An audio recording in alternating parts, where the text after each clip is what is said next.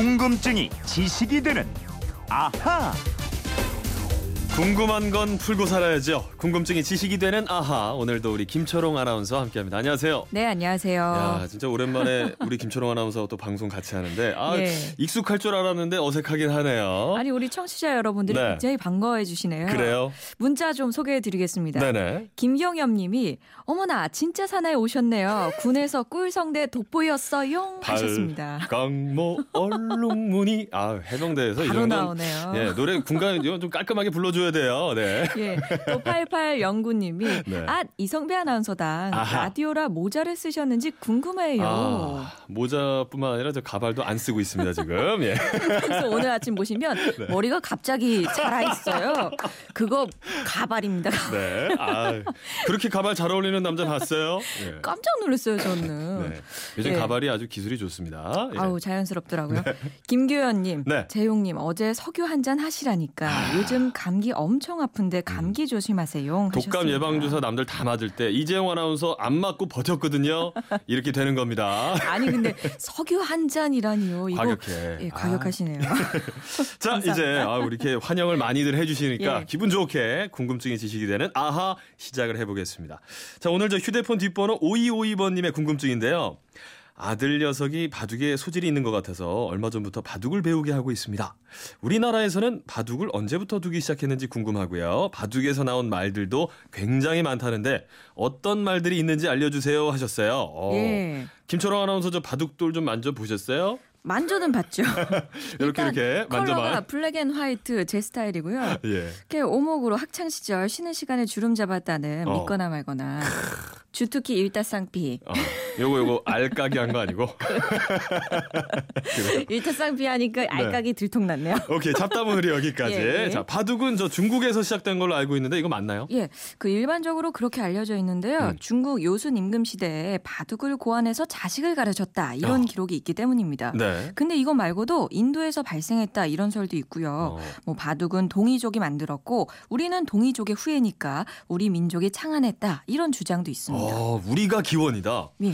그럼 우리 역사 기록에는 바둑이 언제 처음 좀 등장하나요? 삼국사기에 이런 예. 기록이 나와요. 470년경 백제 21대 계로왕이 바둑을 좋아한다는 사실을 알고 어. 고구려에서 바둑을 잘 두던 도림이라는 스님이 거짓으로 백제로 망명합니다. 네. 그리고 계로왕과 바둑을 두면서 신임을 얻은 다음에 뭐 왕릉, 성곽공사 이런 걸 자꾸 벌이게 해서 국고를 탕진시켜요. 어. 그렇게 하다 보니까 민심이 나빠지고요. 이 틈을 타서 고구려가 백제를 치고 당시 백제의 수도였던 한성, 서울 땅을 차지했습니다. 야 도림이라는 그 스님이 저 바둑 실력으로 무장한 저 어, 일종의 저 스파이네요. 고구려. 스파이. 예. 예. 개로왕은 그렇게 해서 수도를 잃고 목숨마저 빼앗긴 임금으로 역사에 기록되고 있습니다. 네. 아무튼 고구려 백제 시대에 바둑이 이렇게 성행했다는 걸 알 수 있는 기록이고요.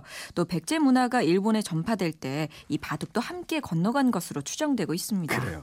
자 바둑을 보면 이창호, 이세돌 어, 이런 전문 프로 기사들이 대회에 이렇게 참가를 하잖아요. 예. 그럼 이런 대회는 언제부터 생겼어요? 예부터 금기서화라고 검은고, 바둑, 글씨, 그림 이 네 가지를 상류층이 갖춰야 할 필수 덕목으로 여겨졌습니다. 네. 바둑이 지금처럼 두뇌 게임으로 발전한 건 약 400년 전 일본 막부 시대에 정책적으로 장려하면서부터고요. 아. 이때부터 바둑을 업으로 삼는 기사 제도가 도입이 됐고 그 이름이 또- 멋있어요. 예, 예. 어, 바둑 두시는 분들 저 기사 기사 하잖아요. 예. 맞아요. 또 본인방 같은 바둑 가문도 생겼습니다. 네. 이러면서 지금 같은 바둑 룰이 정비되고 경기로서 그 틀과 체계가 세워졌죠. 그래서 저 과거에 저 바둑 잘 두는 기사들이 일본에 이렇게 갔다 오고 그랬던 거구나. 네, 어, 예. 뭐 지금이야 우리 프로 기사들 실력이 월등한데 현대 바둑 체계를 먼저 도입한 나라가 일본이다 보니까 네. 처음엔 일본이 실력도 뛰어났습니다. 아.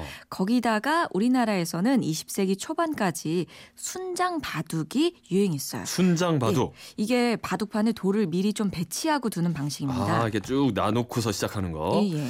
그러면 우리 조상들은 이제 순장 바둑을 뒀었구나. 자, 저도 저 어깨 너머로 조금 보긴 했는데 이 바둑이 수 싸움이 아주 중요하잖아요. 그렇죠. 네. 자, 바둑판을 보시면 가로 19줄, 세로 네. 19줄에 격자로 되어 있죠. 그렇죠. 이 선이 교차하는 지점, 즉 바둑돌을 놓는 지점이 19 곱하기 19 해서 361개가 됩니다. 네. 이 바둑판에서 돌을 놓을 수 있는 모든 경우의 수를 계산했더니 약 2 곱하기 10의 170 제곱승 해갖고 네. 이렇게 나왔다 그래요. 음. 그러니까 숫자가 얼마나 크냐면 천체 물리학에서 말하는 우주 전체의 원자 개수 약 12 곱하기 10의 78승 와. 이것보다 큰 수라고 합니다. 그러면 이건 거의 이제 무한대의 수가 나올 수 있다. 아, 이렇게 볼 수 있네요. 제가 지금 계산은 안 해봤어요. 그래서 4천 년이 넘는 바둑 역사 속에서 어. 똑같은 형태의 대국은 한 번도 나오지 않았다. 이런 말이 있을 정도죠. 아, 그렇군요. 예. 그런데 이제 많은 바둑 기사들은 그 수, 수를 연구하고 막 이렇게 하던데 이게 뭐. 연구한다고 되는 게 아닌가 이런 생각도 하게 됩니다. 자, 바둑 기사들 저 아마추어하고 프로를 따로 좀 구분하고 있잖아요. 예, 예. 자, 바둑 실력, 즉 기력은요. 아마추어급하고 아마추어 단, 또 프로 단 이렇게 세 개의 영역으로 나뉩니다. 네. 급은 18급에서 1급까지 18단계고요. 어. 아마추어는 7단이 최고고요. 프로는 공인 9단이 최고입니다. 네. 음. 또 프로 초단은 수졸이라고 부르고요. 9단은 입신, 신의 경지에 다다랐다라고 부릅니다. 아무리 잘 둬도 10단은 없잖아요. 예. 예.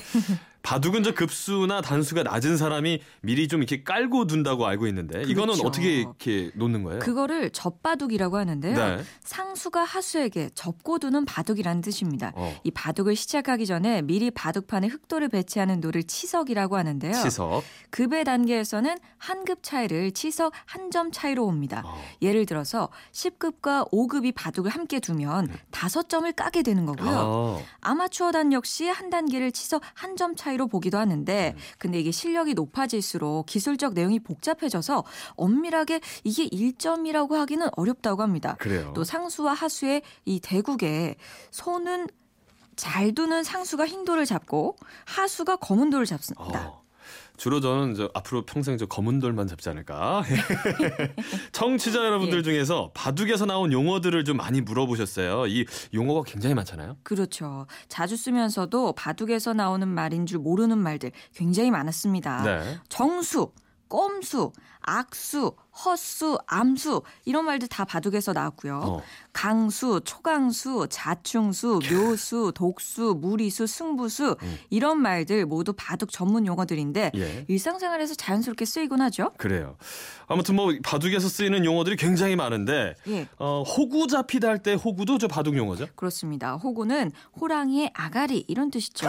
네. 자기 돌이 다 잡히게 생긴 아주 위태롭게 이른 지경을 일컫는 말이고요. 예. 뭐 절차나 차례라는 의미로 쓰이는 수순이라는 말. 네. 또 바둑을 둔 다음에 처음부터 뒀던 바둑을 다시 돌이켜보는 복기라는 말도 많이 씁니다. 아, 복기. 아, 그 무궁무진한 수를 어떻게 다 기억하면서 할까 생각했었는데. 예, 아, 이거 참 복기하는 것도 좀 알려주세요. 아니 물어보니까 그 바둑의 정석이라는 게 있잖아요. 네. 그렇죠. 상대가 뭐 이렇게 두면은 내가 이렇게 두고 음. 이 정석이 있기 때문에 복기를 하는 게 그렇게 어렵진 않다 그래요. 네. 물론 오목이나 뭐 알까기나 즐기는 저 같은 하수들에게는 어림없는 일이지만 말이죠. 그렇습니다. 예. 예. 자, 우리 5252번 쓰시는 분 궁금증 풀리셨나 모르겠네요. 선물 저 보내드리겠고요. 이분처럼 궁금증과 호기심이 생길 땐 어떻게 할까요? 그건 이렇습니다. 인터넷 게시판 MBC 미니 휴대폰 문자 샵 8001번으로 보내주시면 됩니다. 생활 속 호기심, 궁금증 저에게 많이 보내주십시오. 궁금증이 지식이 되는 아하. 오늘도 우리 김초롱 아나운서와 함께했습니다. 고맙습니다. 네.